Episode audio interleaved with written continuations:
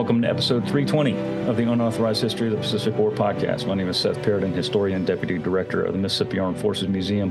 And with me, as always, is my esteemed co host, retired Navy Captain Bill Toti, who, by his own request, I have shortened his introductory resume because I'm sure by now you know who he is and how long his resume actually is.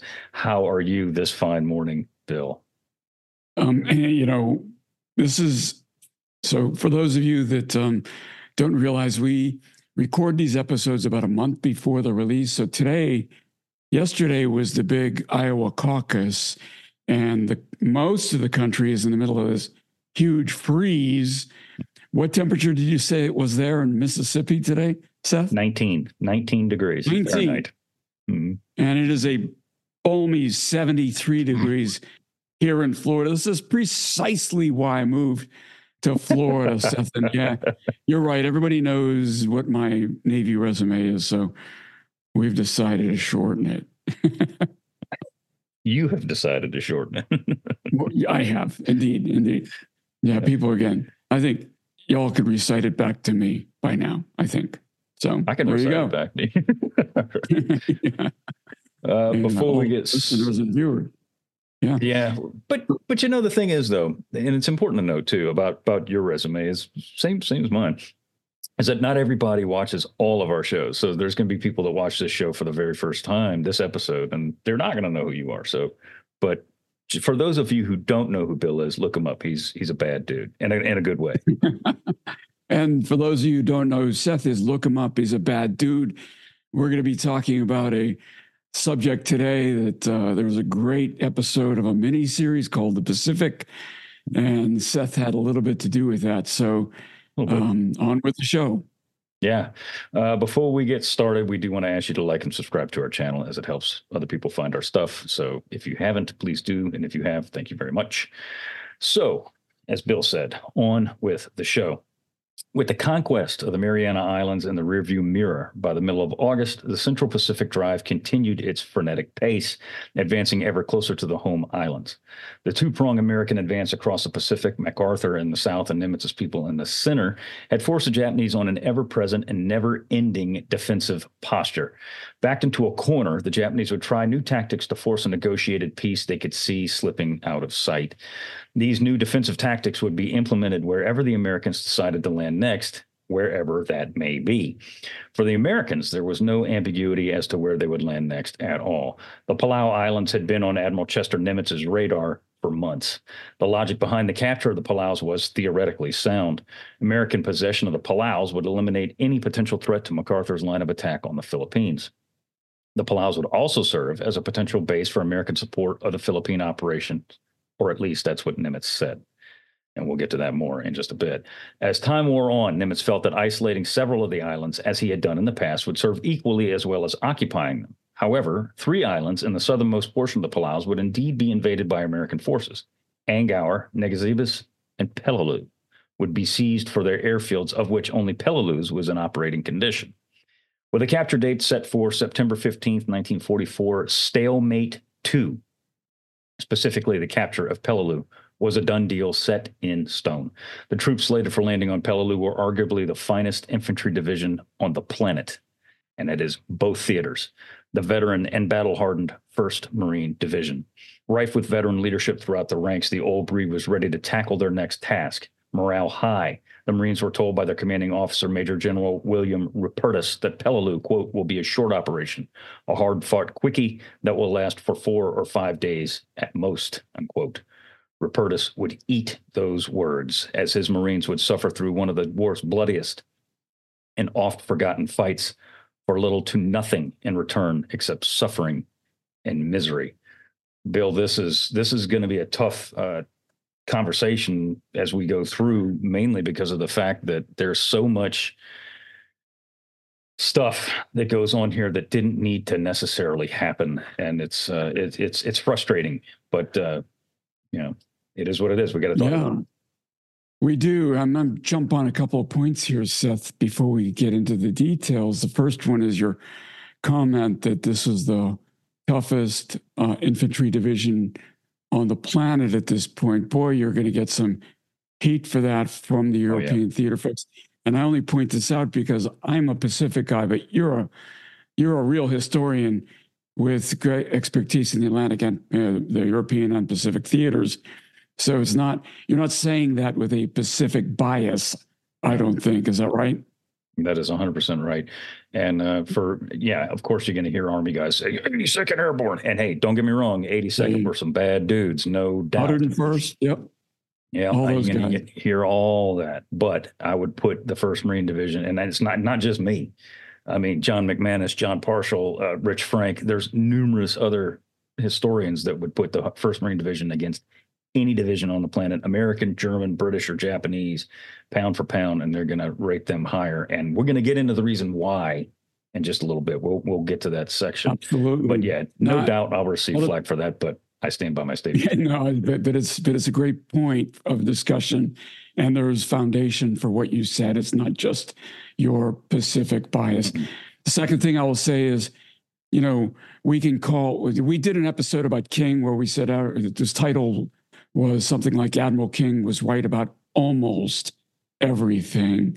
Right. And today we get to say Admiral Nimitz was right about almost everything. And this is the one one of the things that he was wrong about. Now, in an earlier episode, I jumped all over MacArthur about Peleliu because he did make an offhand comment that he needed Peleliu to guard his flanks. Right. And I ridiculed that whole concept of guarding somebody's flanks from 800 miles away or wherever it is. I'm going to pull up a map here.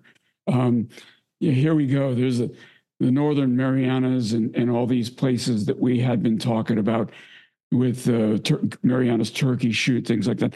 Philippines are over here. And of course, there was a planned landing of Mindanao up here, Leyte over here, and of course, eventually Luzon up here. And this is about 800 miles, folks. And so, you know, the, the fact that this was needed to protect the flanks, I ridiculed that and, and blame MacArthur for that. But but in fairness, and a lot of people push back on me for this, in fairness, this was as much Nimitz's idea as it was MacArthur's. And even as you're going to find out during our discussion today, even when others pushed back against Nimitz and said, you know, we probably can bypass this one. He dug in to and to his discredit. And um, but it's a lesson learned, right? You can't be right about everything, Seth. You can't, and you know, and we'll get to that because there there was a discussion where MacArthur and Nimitz legitimately thought the Peleliu was going to be uh, flank protection, for lack of a better term. But we'll we'll get to that. But but MacArthur's opinion changes as the war also the timetable of the war changes as well. But we'll again, we'll, we're getting ahead of mm-hmm. ourselves. So, Bill, let's talk about excuse me. Let's talk about the Palaus and uh, Japanese troops on the Palaus, on Peleliu specifically. Uh, they were an important, the Palaus, the whole group, were an important Japanese possession. They Japan had occupied the areas, the area for over 30 years as of 1944. They'd been used as a staging point for invasions across the Pacific in 1942. They had been used very recently as naval staging points and bases for the combined fleet. Uh, military infrastructure on the islands itself was virtually non existent before 1939, with the exception of a seaplane ramp. There was really no military presence on the islands. However, after 1939, all that changes. Uh, in 41 and 42, the Palaus have been used by Japan as staging points, as I said, for invasions of the central and southern Philippines. Mm-hmm. Many of the troops that ended up in New Guinea and the Solomons passed through the Palaus on the way to their ultimate fates.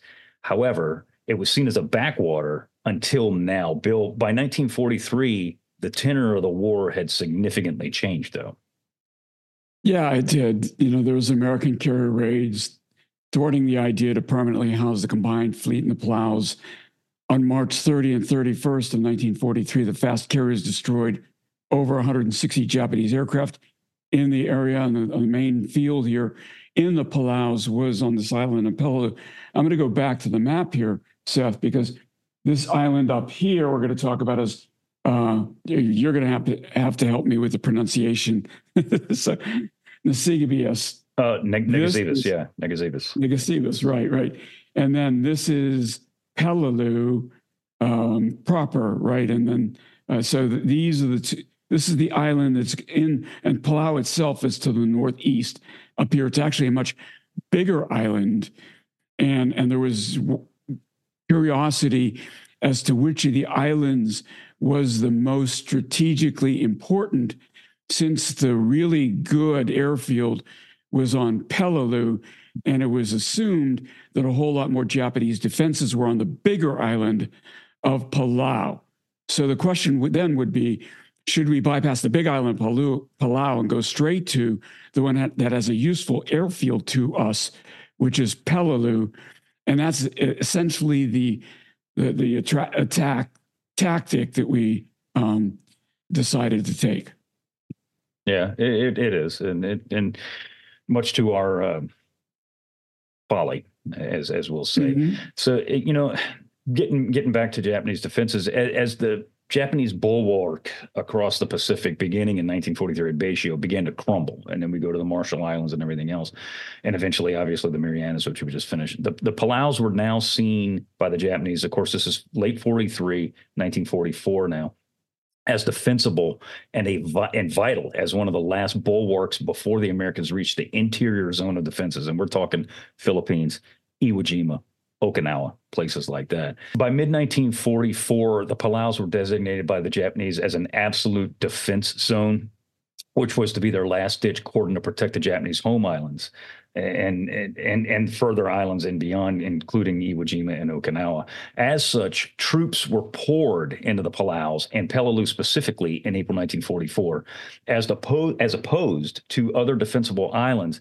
Peleliu was given priority for defense, mainly because of its airfield, but also because of its terrain. And we'll get to that in just a minute. Bill, assigned to def- go ahead. Yeah, this is the map I probably should have brought up, right? There's Palau there. These are the Palaus. Peleliu is this little island here.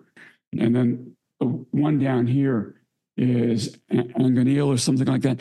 So these, remember, so this is the one we decided at this point we're going to skip and go straight to Peleliu. Go ahead, um, Seth.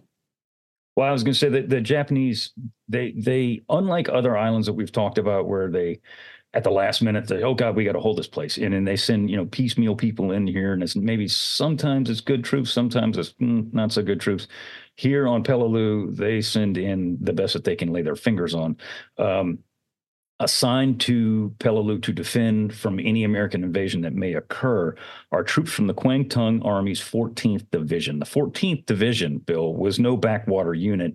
This unit was one of the oldest and most revered divisions in the entire Imperial Army. Dating back to the Sino Japanese War of 1894, the 14th Division was to the IJA what the 1st Infantry Division was to the United States Army in terms of heritage and performance. They'd seen a lot of action in World War II, though, hadn't they? Yeah, this is their big red one, I guess, huh? Yeah, in regard to World War II, they, they um, the World War One action, they were part of the Kwantung Army, battle hardened, filled with veterans who hailed from the Ibaraki Prefecture on the course on the coast north of Tokyo, and the mountains of Gunma Prefecture further inland. The unit had high morale and were extremely well led.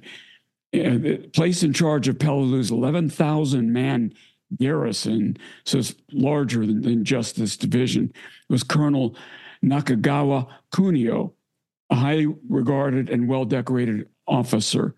Almost as soon as Nakagawa arrived on site in May, he put his men to work. Now, he had probably had a bunch of Korean laborers in addition to Japanese soldiers. Nakagawa fully understood that his men's placement on Peleliu would be their last post. He realized they were going to die here. He was under no false illusions that, that should the Americans invade, he would be rescued or supported. And so his job was to make the Americans pay for every step they took. And he learned lessons. We sometimes say that the Japanese didn't learn as quickly as the Americans did. Well, here's a, a case where they did. He learned lessons from every battle that preceded, from you know Betio, from Saipan, Tinian, Guam, and, and he, so he was gonna. He's a firm believer in this fukkaku honeycomb tactic.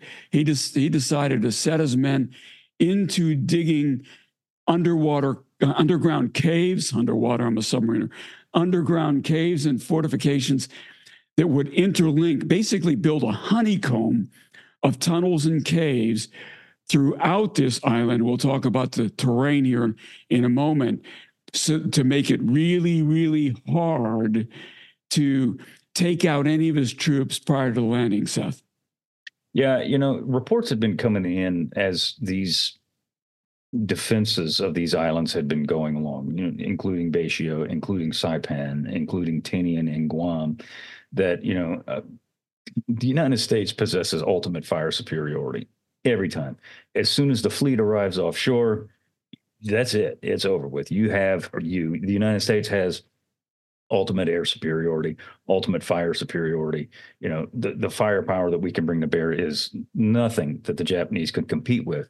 So he's hearing all these reports. And there is a tactic that's being developed, or a defense tactic that's being developed in Japan for this very type of island. Uh, Nakagawa knew, as I said, that it, should the Americans come, and obviously we do, that we would immediately possess air and sea superiority. The firepower that we could bring to bear was not lost on Nakagawa either hence the underground fortifications that you just talked about, Bill. He believed that by going beneath the surface, he'd negate, he could and would negate the firepower advantage that the United States possessed.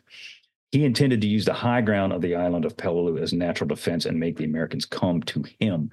Now, mm-hmm. we've talked about defense in depth before. And that on Betio, that was something that the Japanese commander wanted to do, but he simply couldn't do it because Betio was so damn small. And that's something that kind of happened on, well, it didn't kind of, it did happen on Saipan, but it wasn't a planned thing. It was, it happened because that's how the battle unfolded. This is completely different, though. This whole new tactic yeah. that the Japanese developed, and we alluded to this when we talked about Biak, that this is something that, you know, Japanese commanders see what happens in Biak when they pull up into the hills and they just hold these caves that other Japanese commanders are going, ooh, that's how we can make these guys bleed. And this mm-hmm. is something that starts to form, and you're going to see this for the rest of the world. Bill, tell us about some of this stuff. Oh yeah, be, you know, Seth. The first thing time I started thinking about terrain as a professional military officer, I was in Armed Forces Staff College, and they made us reread Killer Angels, right, and Good Ground, and that caused me. This is in, leading up to Desert Storm, and I became a National Military Command Center watch officer during Desert Storm and I, reading rereading Killer Angels really um, Civil War obviously really caused me to de- dive deep into what good terrain is and good ground with some army infantry friends of mine. And so this topic fascinated me. And of course registering your weapons registering your artillery to make sure that every phase line as the enemy advances you've got registered weaponry that's going to hit them every phase line. So even if they do burst through one phase line, then you simply have another group of registered targets that you're going to use to to att- to attrit them phase after phase after phase and that's what's happening here as the american forces crept ever closer to the inner japanese defenses and the island and island after island fell to their advance imperial headquarters in tokyo took notice of past failures as I said, they learned. Japanese commanders had tried to stop American invasions up to this point at the water's edge. So that's not defense in depth. That's one defense phase line, right? And with the exception of Betio, which had nearly succeeded, nearly succeeded at stopping them at the water's edge, edge every other try, time they tried it, it failed. Banzai attacks, similarly, like the massive one on Saipan, had also failed. So while tried and true tactic against the Chinese infantry, strangely enough, against a Chinese infantry that way outnumbered the Japanese, banzai tactics worked. It didn't work. The method of throwing men against overwhelming American combined arms was the difference. Not infantry against infantry, but infantry against combined arms so these Banzai attacks against overwhelming American firepower was now seen as a waste of manpower and useless. So they had to develop things again, yet again. Yep. And there was a general, a Japanese Lieutenant General Inoue Sadae. He's the guy that devises, or he's at least he's given the credit for devising the tactic that would serve the Japanese for the remainder of the war against the United States. Instead of trying to stop the Americans at the water's edge, like Bill just talked about, the Japanese would now pull inside of their islands to form a defense in depth. In theory, this defense in depth, when employed on islands such as Peleliu, would utilize the Coral Islands' natural terrain to exact a bloody toll on the Americans. The overwhelming firepower advantage the Americans had at every turn was now was not lost on the Japanese. Bleeding the invaders white was the only option when it came to defending the remaining islands of Japan's defensive ring. It was hoped by Imperial headquarters, Bill, that exacting a bloody toll on the Americans would force the American populace and the military to grow tired of the bloodshed and sue for a negotiated peace before the enemy ever got close to the or closer to the home islands. But yeah, that is, you know, is, it's it, good. No, this is becoming attrition warfare now. It was Japanese say we're not going to win, but these Americans they're weak mentally, morally. So all we need to do is bleed them enough until so many people are killed, so many Americans are killed that the American people back home call for an end for the war, and then we get our negotiated peace. That was the strategy at this point. So the tactic of defending the interior was the perfect tactic tactic for Peleliu. And again, I'm going to bring up the map again. So we've got this six mile long island by two miles wide. And of course, the airfield is down here. And it's got some high ridges that run along. So it's, it's not flat. There's good places for the well prepared Japanese defenses to dig in. And as you said, honeycomb caves, the landing beaches down here would be, of course, heavily defended. They weren't going to give up the beach, but they're fairly flat. But once past those beaches, the ground rose sharply into an opposing chain of craggy hills. There's a steep drop off with ravines, all collectively called the Um or Brogel, and you're going to make do a better job of pronouncing that than I have, Seth. Yeah, the Umurbrogol is is is a beast, and you're going to hear that over and over and over again as we talk about Peleliu here over the next couple of episodes. Uh, it rises to some 556 feet at its highest point, and is solid coral, covered by a thin layer of topsoil, and I mean thin. Um, with jungle like foliage popping out of it, the Umurbrogol appeared as any high ridgeline from wood from aerial recon. In other words, when we flew our reconnaissance over Peleliu, it, it didn't look any different than any other you know terrain feature. It didn't look as this foreboding monstrosity that it actually was because of the fact that there was vegetation on top of it. Uh, for the Americans, topographical recon of the Umurbrogol was absolutely impossible and would later exact a fearsome toll on the men destined to try and clear it out. Nakagawa used the terrain to his advantage in his preparation for any landing that may come. The trees that dotted the mountain allowed Nakagawa to conceal the honeycomb of cave entrances he had constructed on the or he had constructed on the island. Firing embrasures and pillboxes dug into the coral were hidden from view from both above and directly in front. The subterranean complex of caves on Peleliu was absolutely impressive, to say the least. Just before the American invasion, over 85% of the Japanese defenders of on Peleliu were below ground level or in a labyrinth of caves interconnected and mutually supporting. 85% of the trigger pullers on Peleliu were inside of caves or underground in some way, shape, or form. Incredible. It's, it's, and some of these caves were fitted with steel doors flush to the slopes that made them impervious to all but direct fire. But to be give accurate direct fire, you have to know where they are. The yeah. caves were elaborately fitted. Most of them had electricity, wooden stairs, telephone lines, storerooms, ventilation shafts, mess facilities, hospitals, command posts, and bunks for the occupants. You know, so these are basically, you know, complete building, kind of like Gaza right now. There were no, there was no real need to emerge from their cave system to kill the invaders. It could all be done from underground, negating any American firepower advantage. The soil, what little was there, was so thin that Americans would not be able to dig in. It would be coral, hard coral, ivory colored bedrock. The foundation of the entire island was at its deepest only a foot below the surface.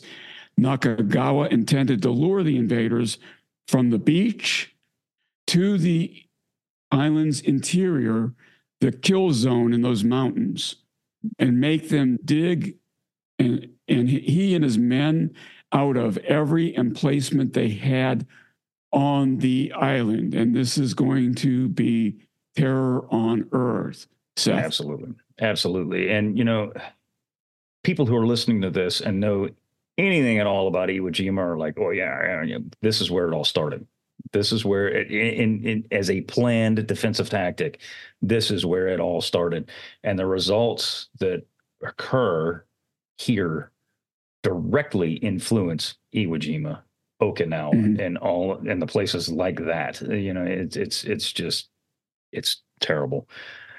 However, we need to start talking about the as I put it in the notes, roots of the operation and dissension in the ranks, Bill, because there is dissension yeah. in the ranks over Peleliu. As the U.S. offensive across the Pacific continued and Japanese strongpoints were captured ahead of schedule, such as the Marshalls, the timetable for the war in the Pacific accelerated very quickly. The JCS ordered ish, issued orders as of March 12, 1944, that said that the path to the Philippines was to move faster. MacArthur would capture Morotai and Mindanao concurrently with Nimitz's drive through the Marianas. That was the plan. Keep in mind. That didn't happen. well, not at that rate. Yeah, for sure. Yeah. Following the capture of the Marianas, Nimitz would continue his push through the Carolines and Palaus. Now, this is all theoretical. This is what the JCS is saying in March of 1944. As it stood in March, Mac's forces would invade Mindanao in November and Leyte in December 1944. As the fighting in the Marianas, specifically Saipan, dragged on, the plans for the Palaus began to shift. The original operation, ominously named Stalemate, had called for the seizure of the entire Caroline group, of which the Palaus were a part. Babelthuap, the second largest island in the area, was a target for the operation. Allied intelligence told planners that Babelthuap was in infested with Japanese, had incredibly difficult terrain, and was not suitable for an American airfield. The Japanese had a rudimentary airfield on the island that the planners figured they could and would be eliminated by Mitscher's carriers in a series of strikes. So the plan, and it, hell, we could do and probably should, frankly, do an episode all about this planned procedure as things are going along towards the Philippines because that's a whole nother discussion that we have to have, and we will when we get to the Philippine operation. But all this factors mm-hmm. into that, Bill. In mid June, things start to take a little bit of a different shape, though, don't they? Yeah, you know, we've said this a thousand times. Um, a bit of an exaggeration, but no plan survives contact with the enemy, right? In mid June, the JCS asked whether or not bypassing the Carolines altogether was feasible. Such a course of action would allow an earlier move on Formosa, which King was still pushing for, frankly, so it's still on the table at this time, or the Philippines. The general consensus, however, was that the Carolines were too important to bypass altogether, although the scope of the operation could and would be turned down a bit. Now, so it's a general consensus. So it wasn't just Nimitz, but no. you know, Nimitz was uh, strategic in in the argument for doing this in light of the intel on Bethel Thwape and Yap, also infested with Japanese, by the way, and we didn't, spoiler alert, we ne- never really take Yap. Um, these two islands, originally targeted for stalemate, would be bypassed. However, stalemate, what a horrible name. Never, never name an operation stalemate. I swear. However, as previously mentioned, Nimitz insisted on Peleliu, Aguar, and neg- neg- neg-.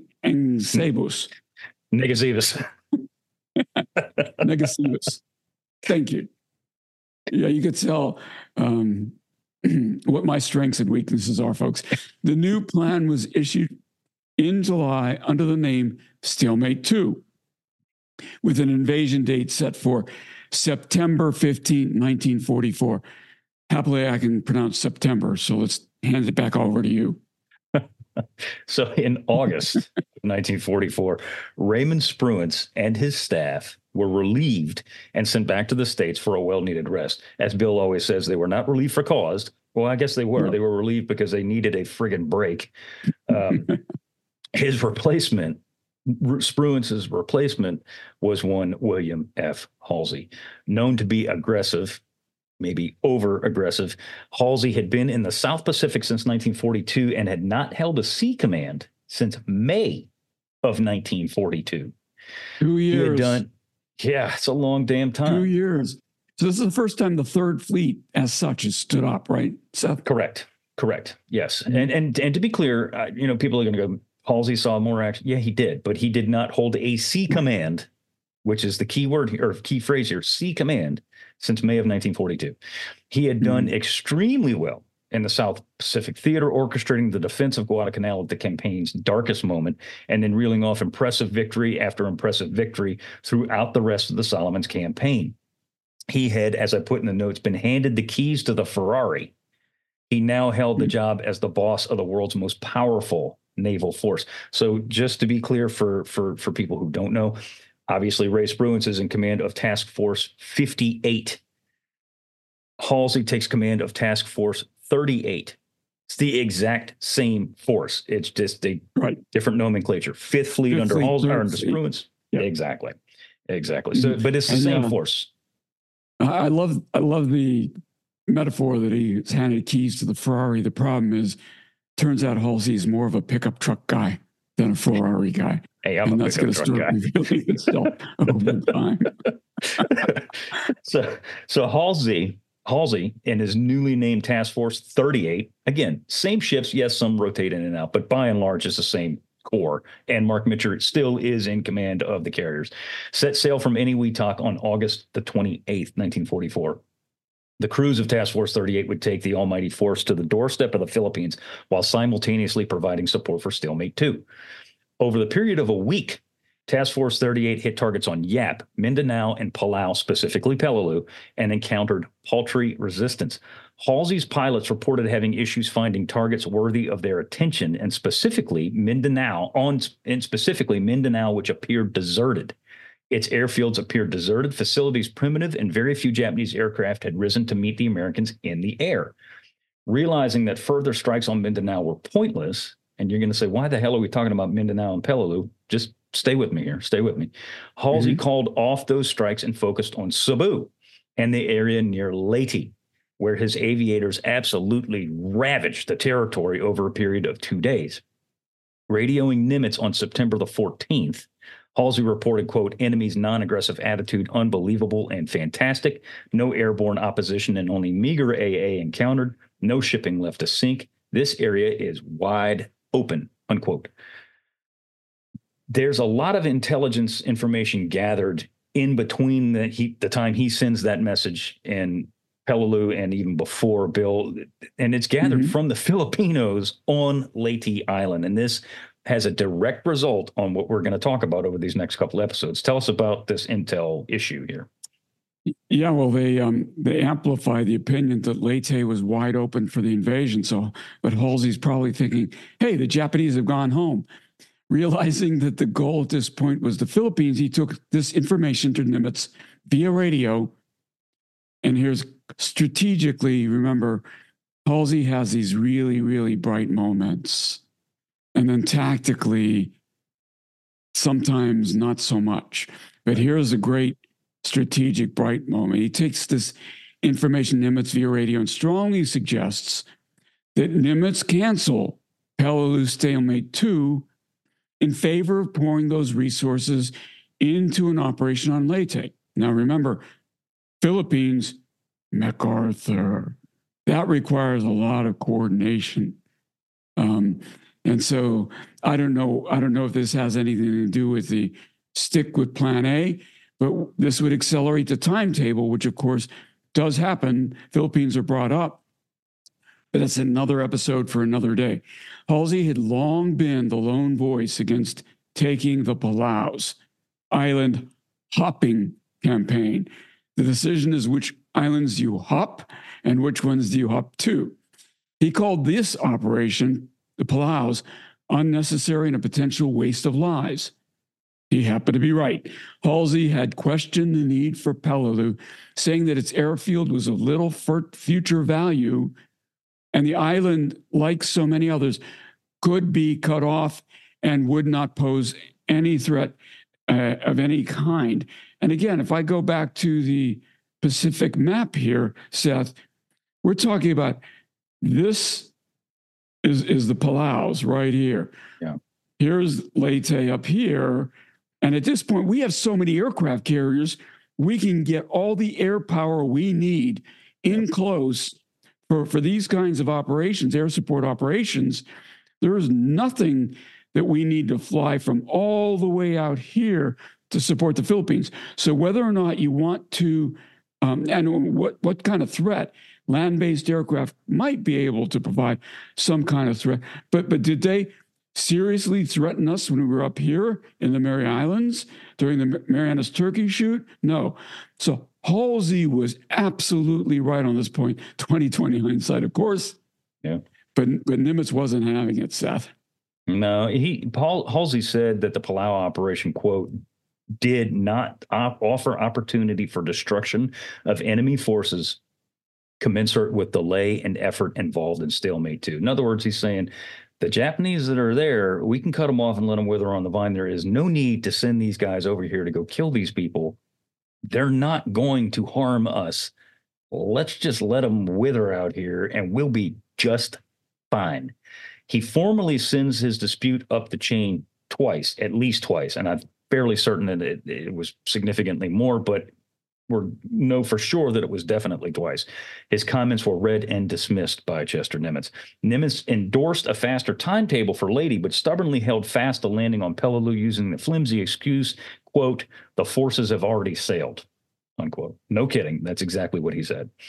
Mm-hmm. Nimitz felt that Peleliu held the most important Japanese airfield in the region and despite the fact that all of its facilities had been destroyed multiple times over by the fast carriers, a duly noted fact, he insisted on its invasion. Bill, until his dying day, Nimitz insisted Peleliu was necessary.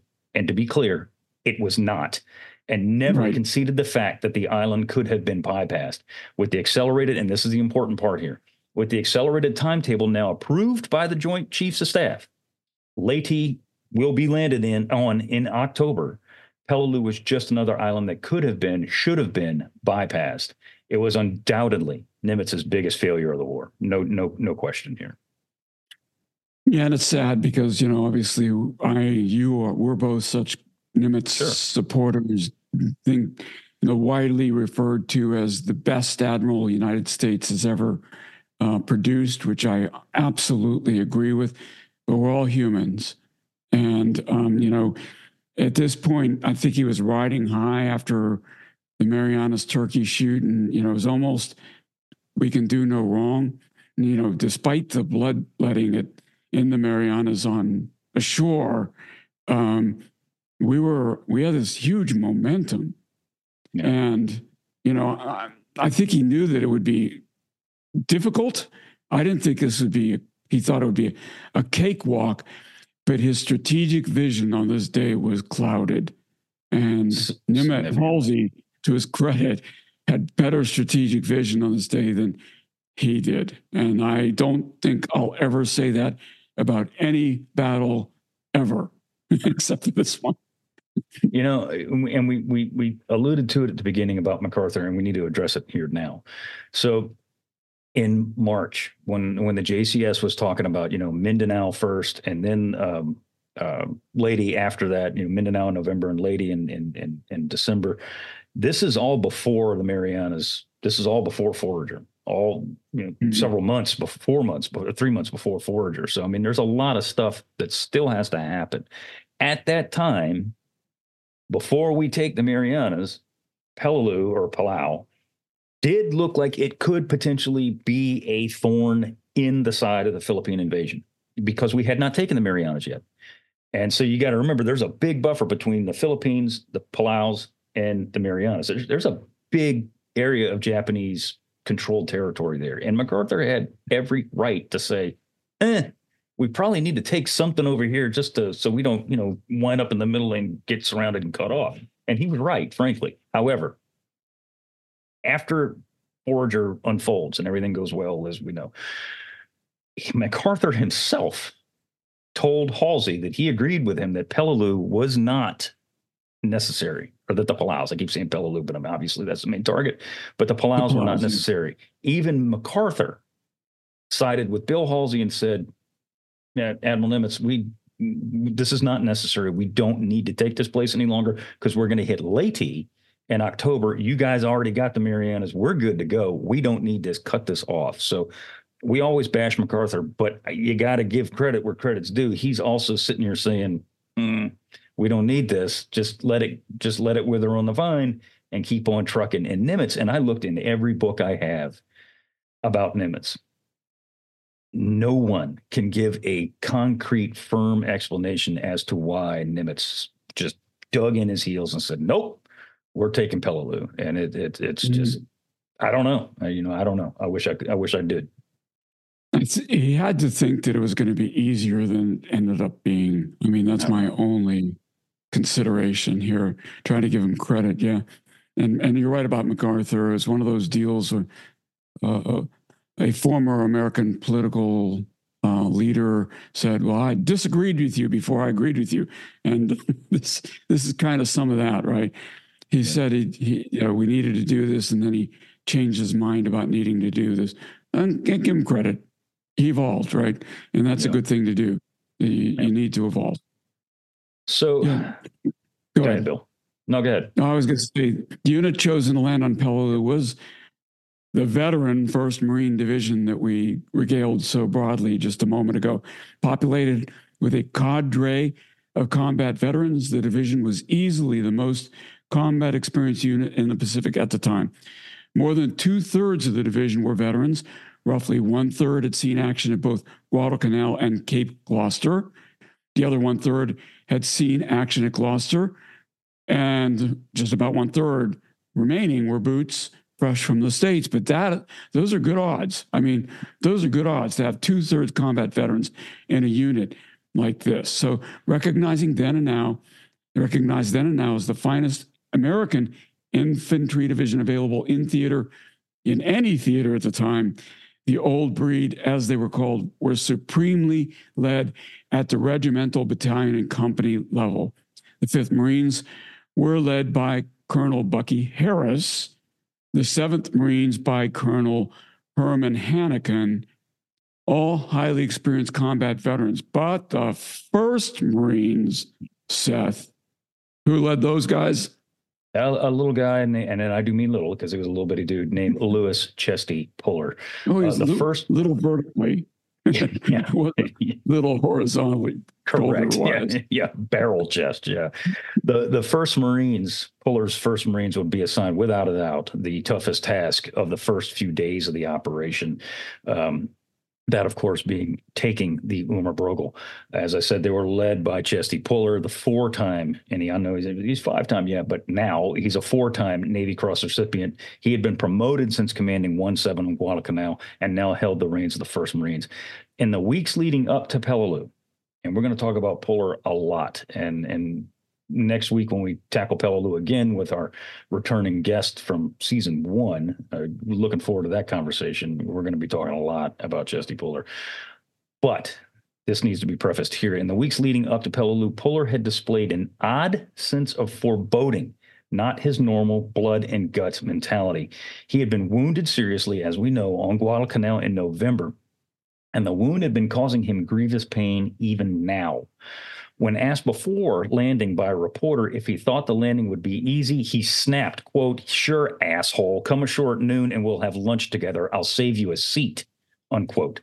Now, eh, Chesty Puller was never one to mince words, but he also wasn't really a rude guy. But that's just that's just one conversation, and and you can't you know dig too much into one conversation. However, there's a lot of things that happen over the next several days that make you wonder if something else was going on with Louis Pullard. Mm. Now, while the regiments were all supreme, supremely led, the division commander had a question mark over his head. Major General William Rupertus had taken command of the 1st Marine Division following Vandegrift's promotion and held the position through Cape Gloucester and now at Peleliu. Rupertus had raised eyebrows when he claimed that Peleliu would be a tough but fast operation. He was full of bravado, but he was not well liked among his subordinates. With over 30 years of experience, he was seasoned and had been groomed by Vandegrift to take command of the 1st Marine Division. However, the transition was not a welcome one once it happened. He was known to be moody, fickle, and was often belligerent. And Bill, we just finished Forager, where we talked a lot about Holland Smith and his relationship with the Army. William Yeah. Rupertus has a ser- similar relationship with the United States Army, doesn't he? Yeah, he does. I mean, it's it's a um, second Holland Smith the second howling howling Yeah. man Rupertus. I don't know. Um, you know, and and remember, Holland Smith isn't here for this battle, right? Right.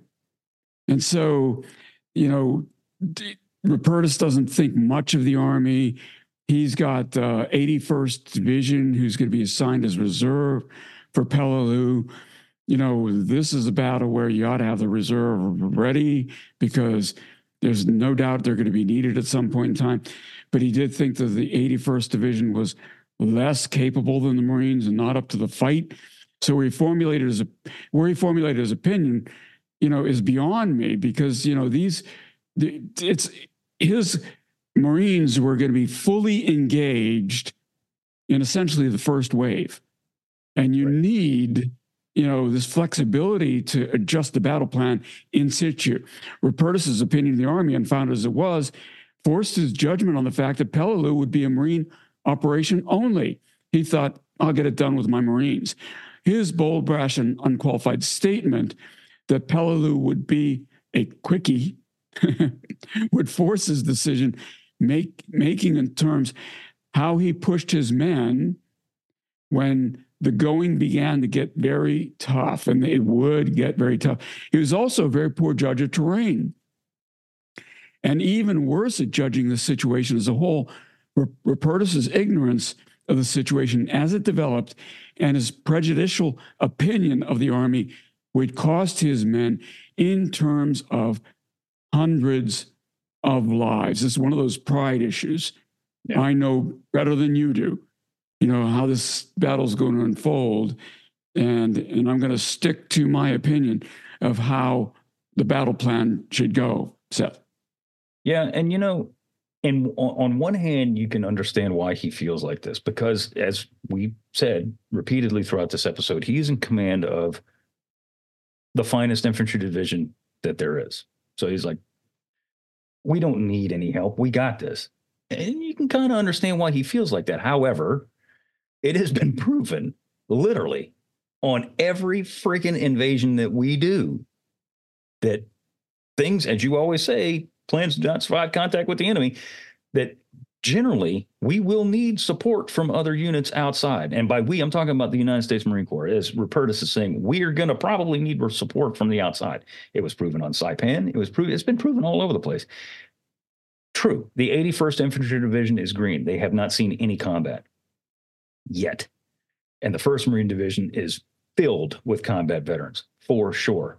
But when you have little intelligence on the island in, in terms of defensive capabilities, terrain, you want to have that divisional reserve held close. And if all you have is United States Army troops, and there's nothing wrong with these guys, by the way, you you, think that he would have had a little, not necessarily even a better opinion, but just a better understanding of the the nature of the fight. That he's more than likely going to need these guys, if for nothing else, but to relieve tired units as they get, you know, start to wear down. But he Hmm. he's got these Holland Smith blinders on there, and he he just can't he can't see the forest for the trees, even as the Yeah. battle starts to divulge into a mess. Go ahead, Bill. no i was just going to say that you know this is um you know you would you would have thought that he would learn from saipan that holland smith's blindness really caused that to go badly because here we go again right you've got the um regiments here the this is the fifth regiment landing in the middle of this white beach. You've got the 7th Regiment landing to the south, and they're going to try to push. You know, there's there's Japanese dug in here. and you got enfilading fire from both sides, something we're going to call the point up here, as well as from this little island down here. As the Marines are landing, the, the LVTs are take, being taken under fire from both of these axes, right? And then you've got Chesty Puller's first Marine divisions up to the north here. This looks like it's huge. This is not a huge stretch. To look down here, this is two miles. You see that scale? Two miles. That's it. You got these three regiments basically making up the division um, going in like that. So, how's this evolve, Seth? Yeah, it, it spirals out of control pretty damn fast. You know, I'll be perfectly honest with you. Um, you know, as you said, Bill, to, to give the exact specifics of this, uh, elements of three regiments would land simultaneously and a line abreast across the wide beach that you just showed there on the map. Coming ashore on White Beaches 1 and 2 would be the 1st Marines. Uh, two battalions of the 1st Marines would land, with the 3rd held in reserve. Puller's initial assignment was to immediately push inland, turn left, and assault the foot of the Umurbrogol Mountain, as we're going to see. In addition to the 1st Marines, the 5th Marines would land on Orange, Orange 1, excuse me, Orange 1 and 2, link up with the 1st Marines on their left, and strike straight forward to the eastern shore. An additional battalion would land a few hours later, advance between the 1st and 5th, and attack across the lower end of the airstrip. Following the airstrip's capture, all units would form a continuous line and move north. The 7th Marines, as you said, Bill, would land last on Orange Beach 3. They would wheel right and hit the Japanese at the southern end of the island and eliminate all resistance there. Without a doubt, Puller's First Marines had the toughest assignment, and that is not looking at it through hindsight, admittedly. Puller was completely aware that the Umurbrogol would be a tough nut. How tough, he did not know, but he was actually uneasy about the assignment. And if you know anything about Chesty Puller, that is probably the first time and the only time that you will ever hear anybody say that about Chesty Puller. To top it off, the landing beaches were not well chosen either. Now, that being said, they were really the only place you can land on Peleliu. Uh, Puller's Marines would land between two land features, the Coral Bluff on his left and a promontory on his right. Both natural positions offered the Japanese a chance to pour the enfilading fire that you just talked about, Bill, into Puller's Marines as they landed. Um, the pre landing bombardment and we talk about this every time. We're not going to get deep into the details, but well, let's just talk about it because you got to. Uh, they Peleliu was absolutely pounded by Admiral Jesse Oldendorf's bombardment units for three straight days, pounding the island from close range. His bombardment ships obliterated most above ground targets all across the island. And by obliterated most above ground targets, I mean literally most above ground targets. I mean, if you look at pictures of the battle, there's not much left standing, Bill. No, no, the barracks, the hangars, utility buildings, administrative buildings, and just about everything else was wiped out by the naval shelling.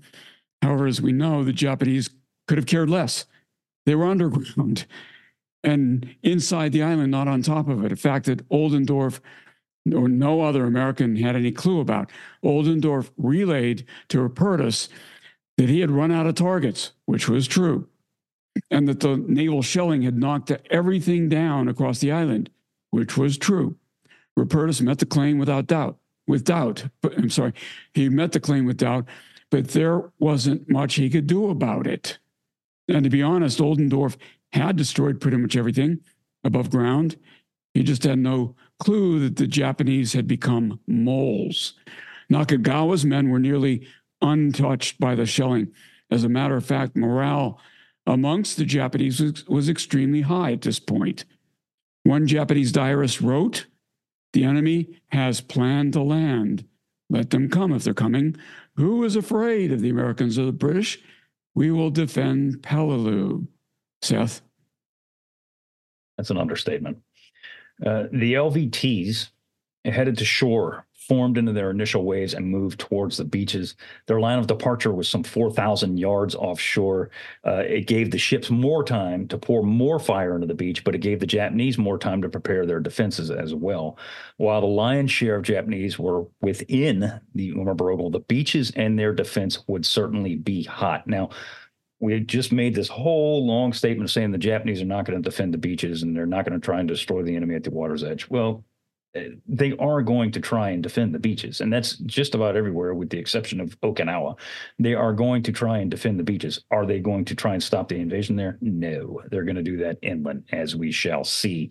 As the LVTs first neared the shore, Japanese announced to all living souls that they were more than ready to fight. At first, mortar fire began to drop in the lagoon. It was inaccurate, but it increased in tempo. The mortars began to, as it increased in tempo, the mortars began to get their range. As the LVTs got closer, Japanese anti boat guns that had pre registered the ranges opened fire. The artillery and mortar fire soon whipped the water literally into a froth as it increased in intensity and accuracy.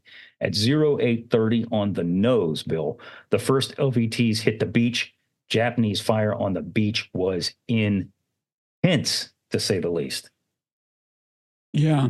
You know, it, this is, we didn't discuss this, Seth, before we decided what to put in the episode, but there was this, there was this auto executive who was analyzing battles like this one during World War II, and his his name was Robert McNamara. Our uh, viewers and listeners probably know who he is, right? He was, I was actually his escort during the Korean War memorial dedication in the mid 1990s. Um, but McNamara's claim to fame during World War II was he would analyze battles like this one and put up actually numerical analysis that said the, the right way to defend a beach like this, and I'm going to pretend that we're on the defense side, is you engage the enemy until you've attrited X percent before they get to this phase line. Then you shift your defense because you're also going to be your, your people are going to be attrited, right? And before you lose all of them, you intentionally pull back to the next defensive line. This is defense in depth. And in that line of defense in depth, you've got to attrit them. Let's say the first phase line, 30%, the first, second phase line, you attrit them 50%. And he actually went through numerical analysis calculations as to how the enemy should be reduced at each one of these phase lines. And this became an actual discipline that we now call my military operational research society folks are probably cheering at this point. It's called operations research or operations analysis. And and it's numerical, it's, it's calculation based. And that whole science, military science, emerged from analyzing battles like this one as the Japanese as attrited us as during the landing phase and then attrited us more as we began to penetrate. And it's an incredibly important and interesting, for a geek like me, subject. And it was birthed in battles like this one. Yeah. So the so the artillery and, and the anti-boat guns are taking us out as we're landing. And of course, Puller's first Marines got the worst of it. Japanese machine gun positions had interlocking fields of fire that almost immediately bogged down the first Marines down on the beach.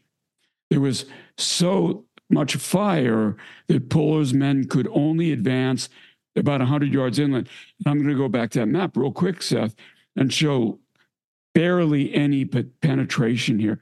And of course, this line here is basically the end of day one, this dotted line. We're not there yet. We got more to talk about before day, day one is over. But you could see in Puller's area, they're they're barely they're basically still on the beach. Yeah. Um, and Seth, I'll hand it back over to you. You can talk yeah. about how this evolves. No, I mean that's 100% right. They basically still are on the beach. Uh, the fire was so intense that Chesty Puller himself remarked that it was the worst he had ever seen, and this is after the war, mind you, that he had ever seen or experienced. Nevertheless, the Marines did begin to push inland and began to gain some ground. By the fourth wave, Sherman tanks had landed and were taking heavy fire. Of the 18 tanks that landed at White Beach, only one made it ashore untouched, and by day's end, only five of the 18 were still operable. Puller later said, quote, I looked down the beach and saw a mess.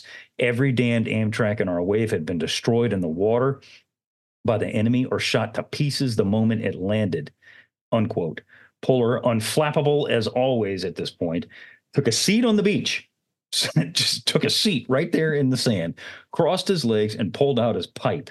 A scant 25 yards from the Japanese, as Marines ran by him, all he would say was, quote, give him hell, Marine.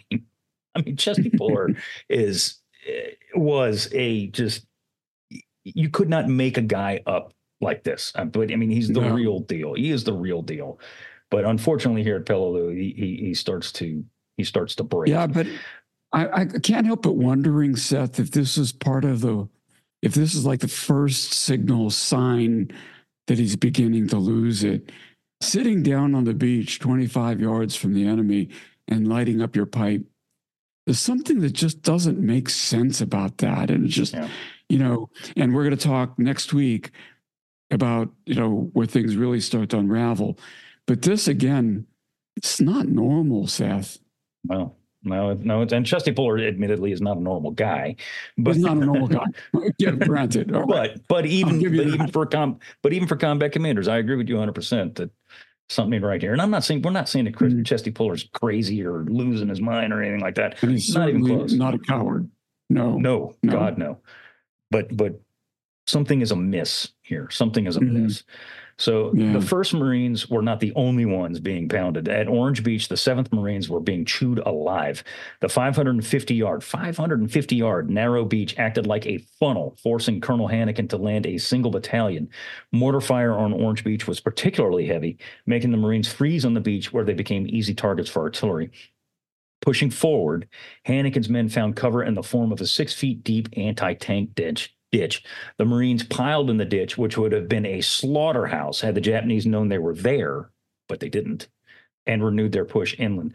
In the center of the assault, the 5th Marines were having somewhat of an easier time with their flanks secure due to the 1st being over here and the 7th being over here. Uh, they were not receiving the enfilading fire that their brothers were. That being said, their path forward was blocked by concrete bunkers that were expertly camouflaged. The veteran unit pushed its way inland, blasting the Japanese out of every single position, man by man. Grenades, flamethrowers, and individual Marines with knives and bayonets eliminated their targets on their way inland. By afternoon, Bill, the 5th Marines had pushed inland far enough to be able to take defensive positions on the western and southern sides of the airfield. However, the Japanese were not about to give the airfield up without a fight, were they? No, and I think didn't wasn't there a bit of the um, Peleliu episode in the Pacific where they kind of highlight this airfield fight. Oh yeah, as I recall. Oh yeah. Oh, yeah. yeah. So this is incredible, though. It's 1715. Japanese tanks and infantry emerged from their concealed positions across the airfield and launch a brave yet futile counterattack against the Marines. And I do remember seeing this bit in the Pacific. Roughly 15 Japanese tanks emerged from their positions with infantry riding on top of the tanks. Makes no sense to me, but there you go. And surged across the airfield, which happened to be one of the only flat pieces of the ground on the entire island. And I also remember that there was no water. The Marines were like out of water in this in this bit. They were dying of thirst trying to counter this armor attack. The attack was coordinated as Japanese artillery fire landed amongst the Marine positions. So this was combined arms, hoping to either pin down or kill the occupants so that the tanks could advance unimpeded and unimpeded. What the Japanese did not count on, however, was the fact that the 5th Marines were in defensive positions ready to counter this kind of attack, Seth. Yeah, yeah, they certainly were. Uh, Marine positions were tied in tight uh, with machine gun positions and bazooka teams in every other hole near the front line. Uh, as the tanks race across the airfield, they're met by furious machine uh, marine uh, fire, uh, including naval call fire support. some Japanese tanks made it all the way across and surged into Marine lines, where they were quickly knocked out by bazooka teams or 37 millimeter tank guns. the accompanying Japanese infantry, now bereft of tank support, and in the open space of the airfield were cut down by Marine machine guns and mortar fire. Those few that survived ran back towards their own positions. And you're 100% right. This is portrayed in the miniseries The Pacific. And I think they did, I remember. It's been a while. I think they did three episodes on Peleliu, and of course, this is the first because it focuses on the Fifth Marines and the First Marines. But again, we'll get to that. Mhm. Um, and everybody's going to sit here and watch. Say, why aren't you talking about Gene Sledge? Just hold your horses. We'll get there. So, Yeah, yeah, we'll, we'll, we'll talk about K three five. we'll get there. Yeah, I have no fear. But you know, and and to be clear, um, I guess we probably should have said it's, this at the beginning of this episode. We are doing again a trilogy on Peleliu. We feel that it's that important, and that it's important to us. Might not have been important to the Pacific War uh, grand strategy, but it's important to us. So we're going to pour our efforts into this, and this is just episode one of three on Peleliu. So just hold your horses. We'll get to those stories too. But there is a story that we have to talk about, Bill, on day one, D Day, and really in the D plus two and even three, really, uh, on Peleliu. And it involves the First Marines at a little place called The Point, uh, White Beach, which is a 656 yard concave strip of land, was dominated by a pitted spit of land that jutted out from the island that was well fortified.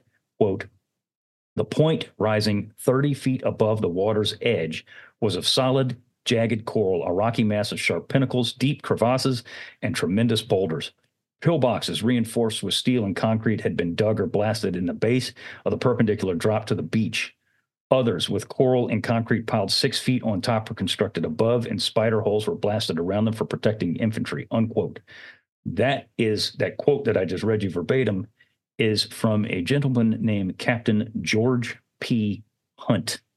George Hunt, who was one of the hundreds, if not thousands, of badasses on Peleliu, and within the ranks of the First Marine Division, was the captain, the commanding officer of K Company, Third Battalion, First Marines. K 31's assignment is to take the point. Bill, show us the point on that map you got right there. Yeah, here we go. And so this is K3, right? And and this is um Kilo Company, uh obviously first regiment. And so the these promontories here and here were extremely heavily defended. We will talk about the Japanese attack later, but this is that concave. This is one of the concave, and this is the other concave on uh, White Beach One that we're going to be talking about through this um, series coming up. So the, the point stuck itself 15 yards into the sea and contained a variety of Japanese we- weaponry, two 40 millimeter anti boat guns, six 25 millimeter heavy machine guns, mortars, anti tank ditches, ring the area of, of which it was populated with well over 100 Japanese. So assigned to take what would later be called the point was K31 under the cap, uh, the command of Captain George Hunt, as you just said, a veteran both Guadalcanal and Cape Gloucester, where he earned a Silver Star. The 26 year old Hunt was like the majority of 1st Marine Division's company commanders. He was extremely experienced, highly motivated, and loved by his men. He knew every one of the 235 men by their first names and had trained with them and lived with the majority of the men for two years. Probably had about a third that were new, but the rest of those he'd been with for about two years. Hunt later said that K Company was chosen by Puller because of the respect Puller had for Hunt's experienced company.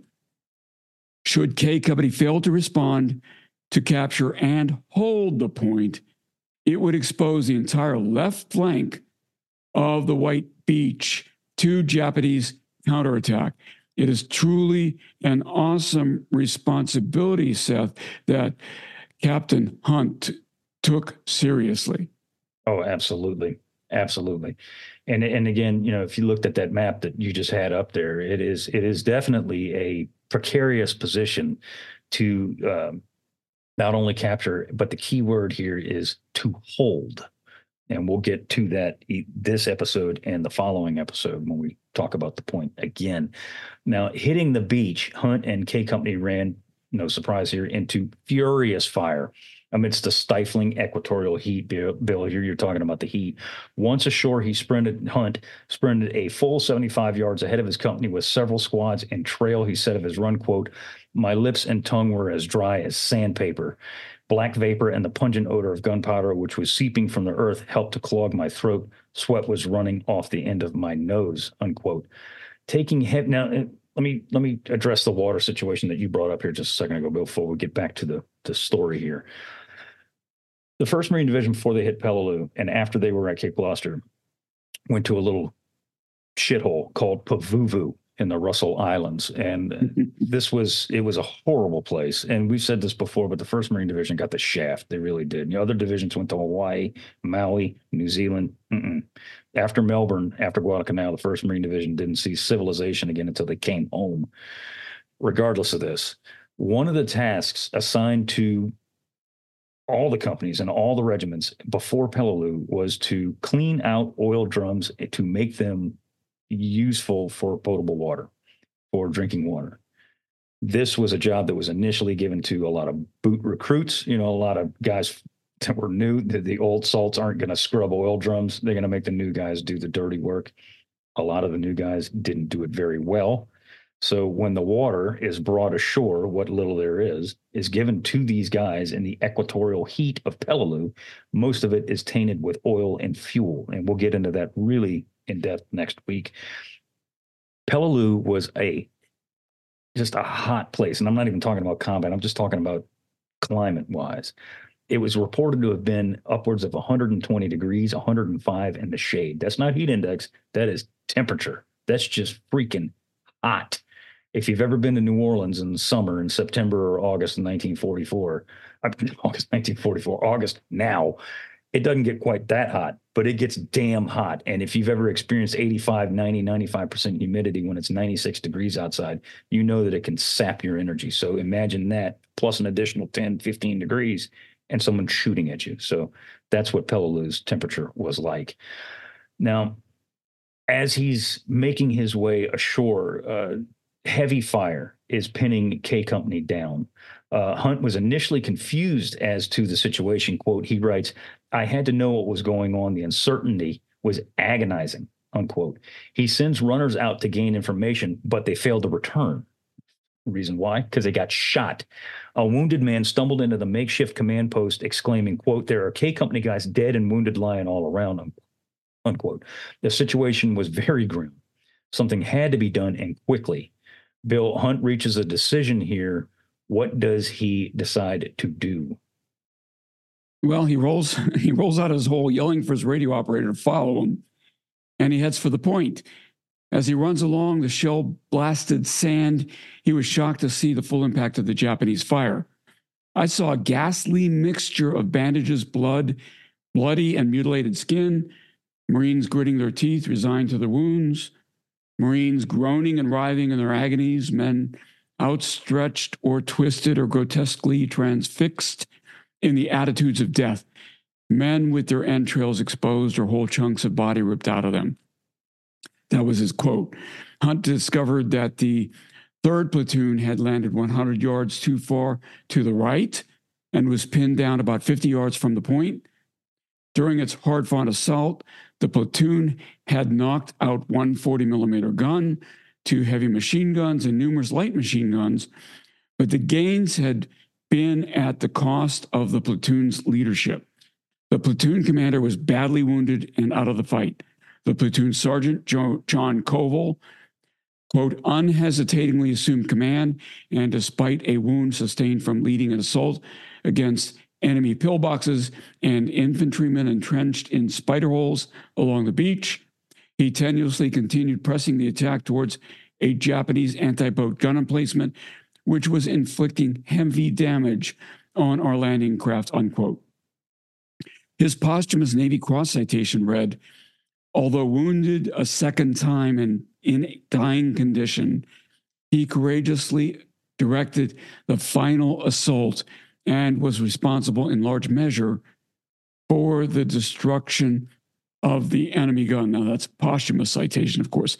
The second platoon was badly shot up, its platoon commander dead on the beach, the platoon sergeant mortally wounded.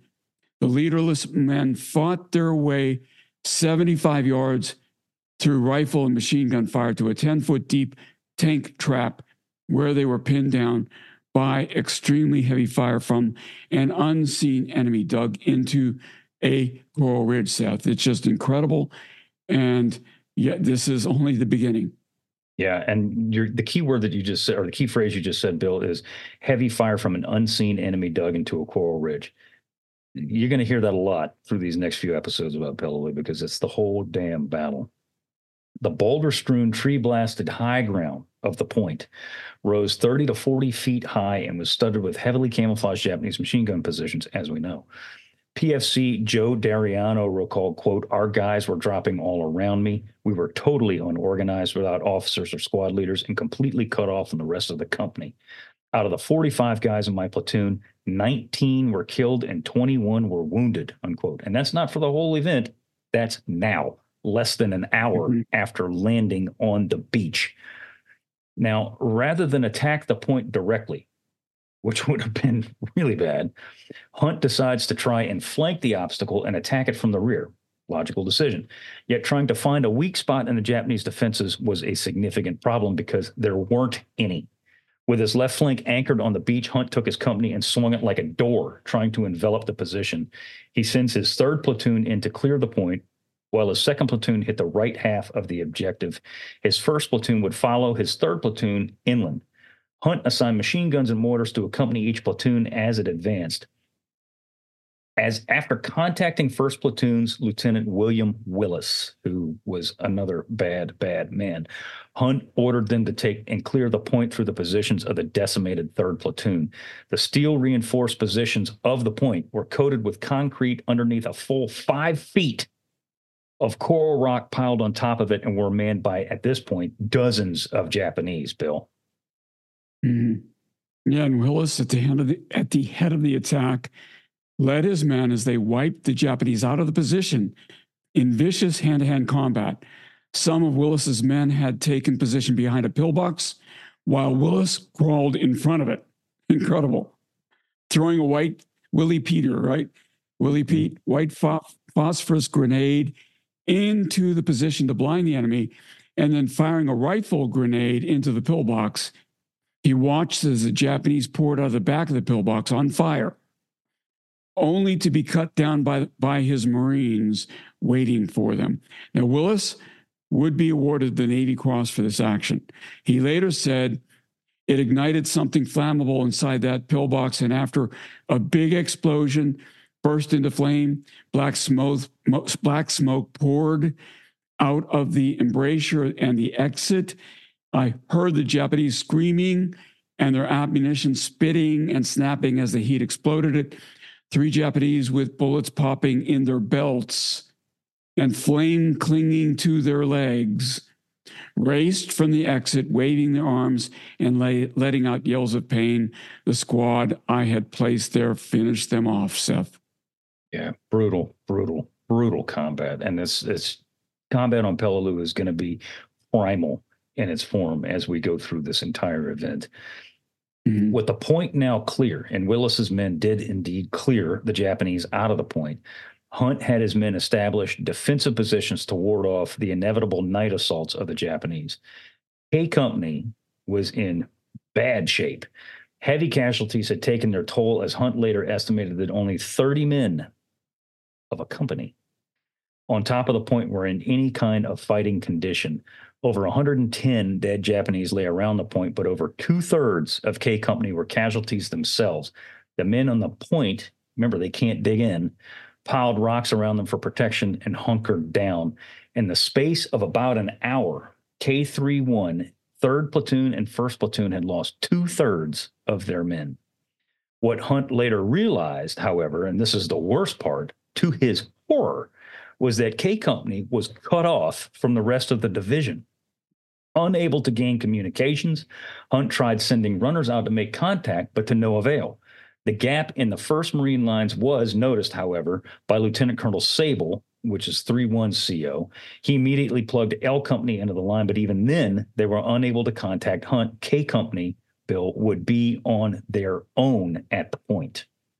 Yeah, and most of K Company's machine guns were either lost or destroyed in the savage fight. The Enterprising Marines grabbed Japanese machine guns and utilized them in their positions.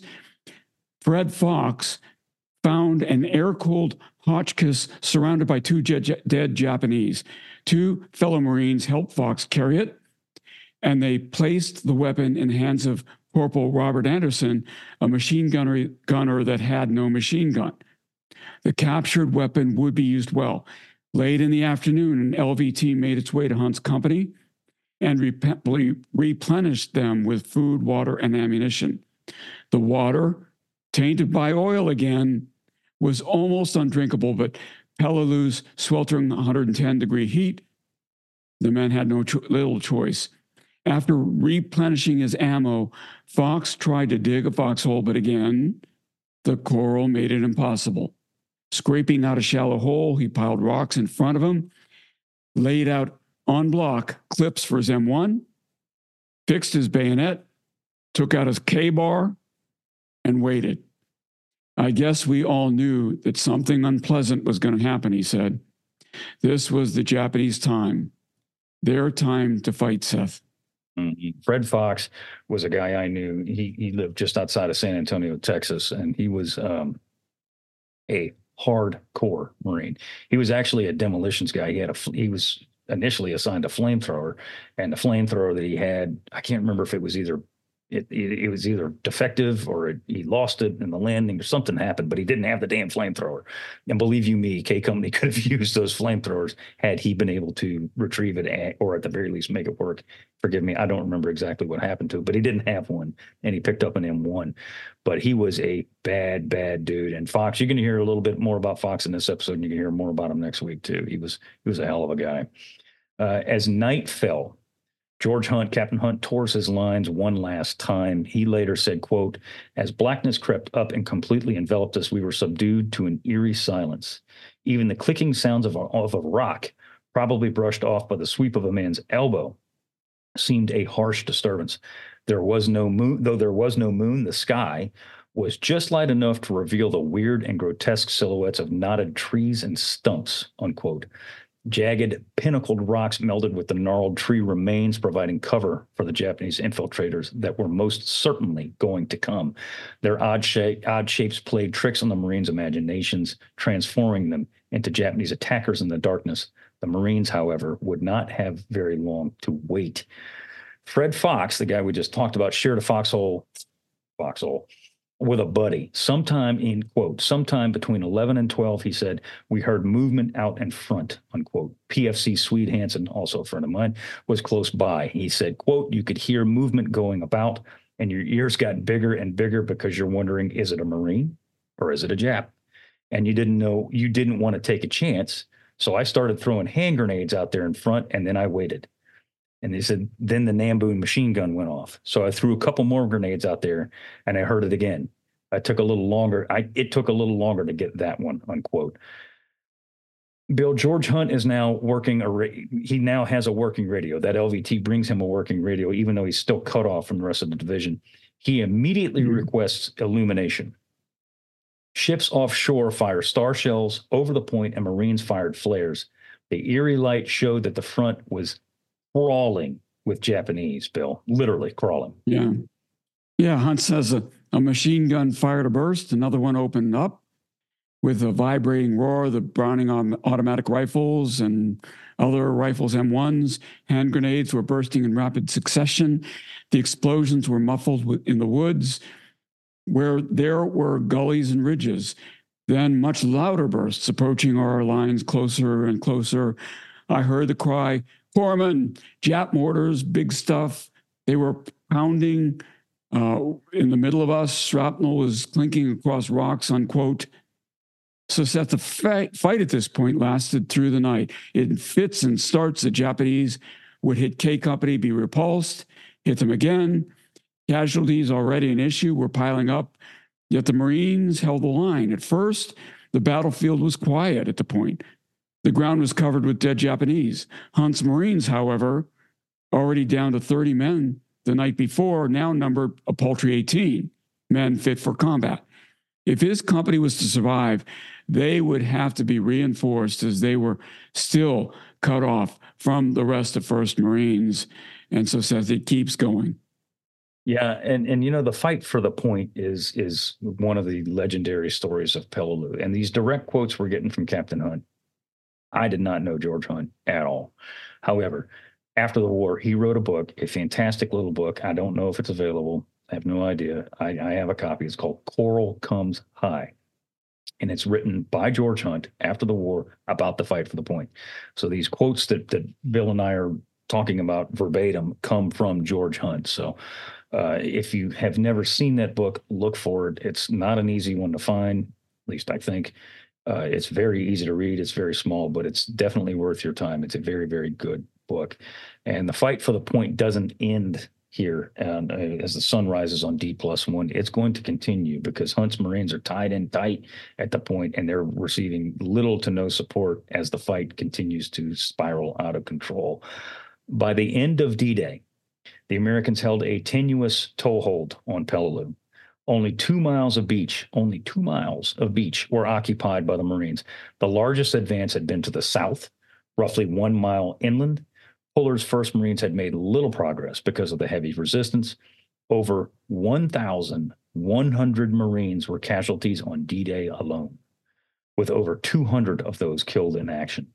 The toehold held by the Marines at the end of the eh, eh, at the end of D Day was extremely tenuous hardest hit was by far the first Marines. Puller was either unaware or not accepting the fact that his casualties had been horrendous. This goes back to what we were talking about before, Bill. When asked if his regiment was, quote, making out all right, unquote, he replied in the affirmative and stated that his casualties numbered around 40 killed and wounded. The reality of the situation was that the 1st Marines had suffered nearly 500 casualties on D Day alone one sixth of their regimental strength. By nightfall on D Day, Puller had already begun to pull men from the rear echelon to fill the ranks of the dead and wounded in the 1st Marines on D Day. Terrible. Yeah. Absolutely terrible. It is terrible. Yeah. And by the way, Hunt's book is available on Amazon. I just looked at it. Okay. there you go. Um, in paperback. Um, now, Rupertus aware of both his own casualties and Japanese resistance, felt that the enemy had been defeated and they would quickly crumble because their perimeter had been broken. Completely unaware of the change in tactics, Rupertus was encouraged by the fact that the 5th Marines had defeated a counterattack at the edge of the airfield and were poised to take the airfield the following day. In reality, with the exception of George Hunt's shattered remnants at K31 at the point, not a single inch of Peleliu's high ground had been taken, and none, none of the D Day's objectives had been completed. Rupertus did decide to land his reinforcements, hallelujah, mainly to help 1 7 achieve its D Day goal. Having committed 2 7 to the fight, Rupertus admittedly shot his bolt on D Day he would have no more reserve to land unless he called for the army. Neither Rupertus nor any other American ashore knew what really lay in store in the Umurbrogol looming before them, Seth. So, you know, rule number one for commanders be objective and be and, and understand your situation precisely. Do not delude yourself. And this man is deluding himself. Big time. Big time. And, you know, again, true to form, you know, at the end of a, uh, of a D day, of any D day, W day, L day, whatever, whatever letter you want to use, at the end of the first day of any amphibious operation, and we've seen this countless times, Betio, Saipan, Guam, Tinian, all these, the, the figures, casualty figures, and reports that are coming in from your regimental, battalion, company commanders, whatever the case may be, is often confusing. It is. It is often confusing, and you don't always have, rarely, frankly, do you have a full, clear, concise picture of what's going on on D Day. However, I don't ever recall any kind of regimental commander, i.e., Chesty Puller, saying, "Oh yeah, my casualties are about forty or so," when your casualties are five hundred You know, I can I can understand him saying, well, you know, my casualties have been 400 and then being 500. Okay, you know, fine. You can be off by that number. Or I 40 don't know. 500. Yeah. Yeah. Yeah. Uh, Puller is not Rupertus is not the only delusional commander here, is what I'm trying to say. Hmm. Chesty Puller is delusional in terms of the combat strength and effectiveness of his first Marines. And this is only on D Day, guys. This is only after the first day. This isn't even talking about what's going to happen, as Bill alluded to, the Umurbrogol, which all three Marine regiments are going to have their time at the whipping post at Umurbrogol.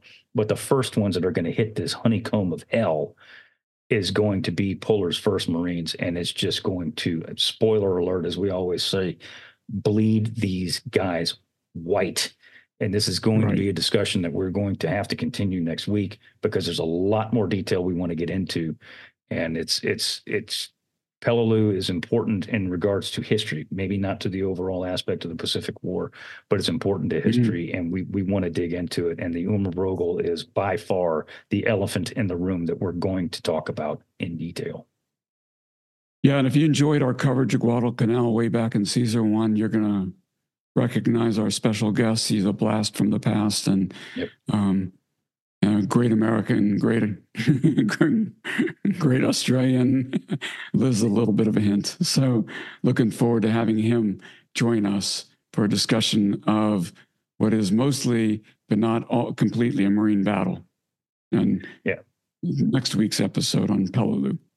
Yep, absolutely. Absolutely. So Bill, do you have anything else you want to add to this to this episode before we wrap it up? No, Yeah, Peleliu episode one is is is one of three. So stand by for the rest of Peleliu. We're going to get to a lot of a lot of the other heroic and more well known stories, and some of the ones that are, are not too well known as we go through this absolutely terrible, hellacious event, Operation Stalemate Two, Peleliu. So with that, we want to thank you for listening in on our conversation. Please subscribe to the Unauthorized History of the Pacific War podcast, wherever you receive your podcast. Give us a rating and review. We do appreciate it. If you want to see the video version of this, tune in to our YouTube channel if you haven't already. Thank you very much. Or if you have, thank you very much. If you have a question or a comment, send us an email at unauthorizedpacificpodcast at gmail.com. So once again, my name is Seth Paridon. Thank you very much for listening and or watching. Bill. I'm Bill Toti. See you again next week.